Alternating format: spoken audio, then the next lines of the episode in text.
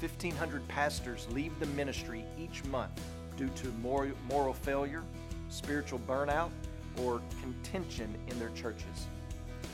80% of pastors and 84% of their spouses feel unqualified and discouraged in their role. 50% are so discouraged that they would leave the ministry if they could, but they have no other way of making a living.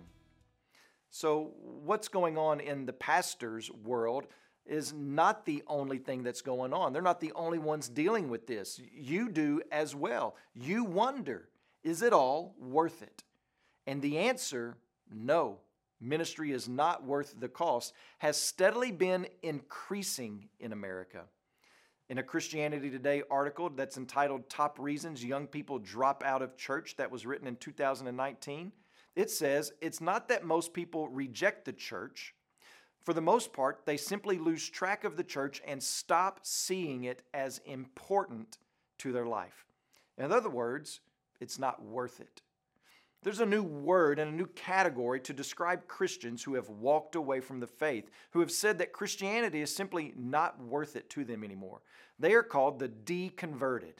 And the popular thing to do now is to share your deconversion story on YouTube about why Christianity just doesn't matter to you anymore. We would say that the deconverted person were, was never really a believer in the first place, but they are saying that it just doesn't matter.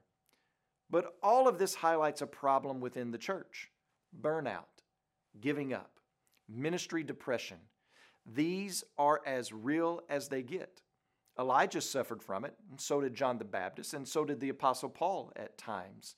And Paul is writing in the book of First Corinthians to people who are wondering about what's next. They've seen loved ones pass away and they want to know is there anything after death? Is living the Christian life and all that it cost, is it worth it?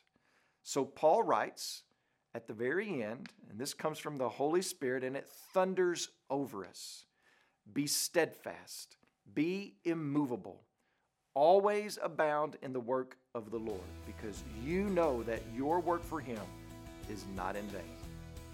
When you pray today, please remember Rana Costa El Hajj and her family, our missionaries in Lebanon. And also remember the Chichewa Life Word broadcast that's heard in Zambia and Malawi.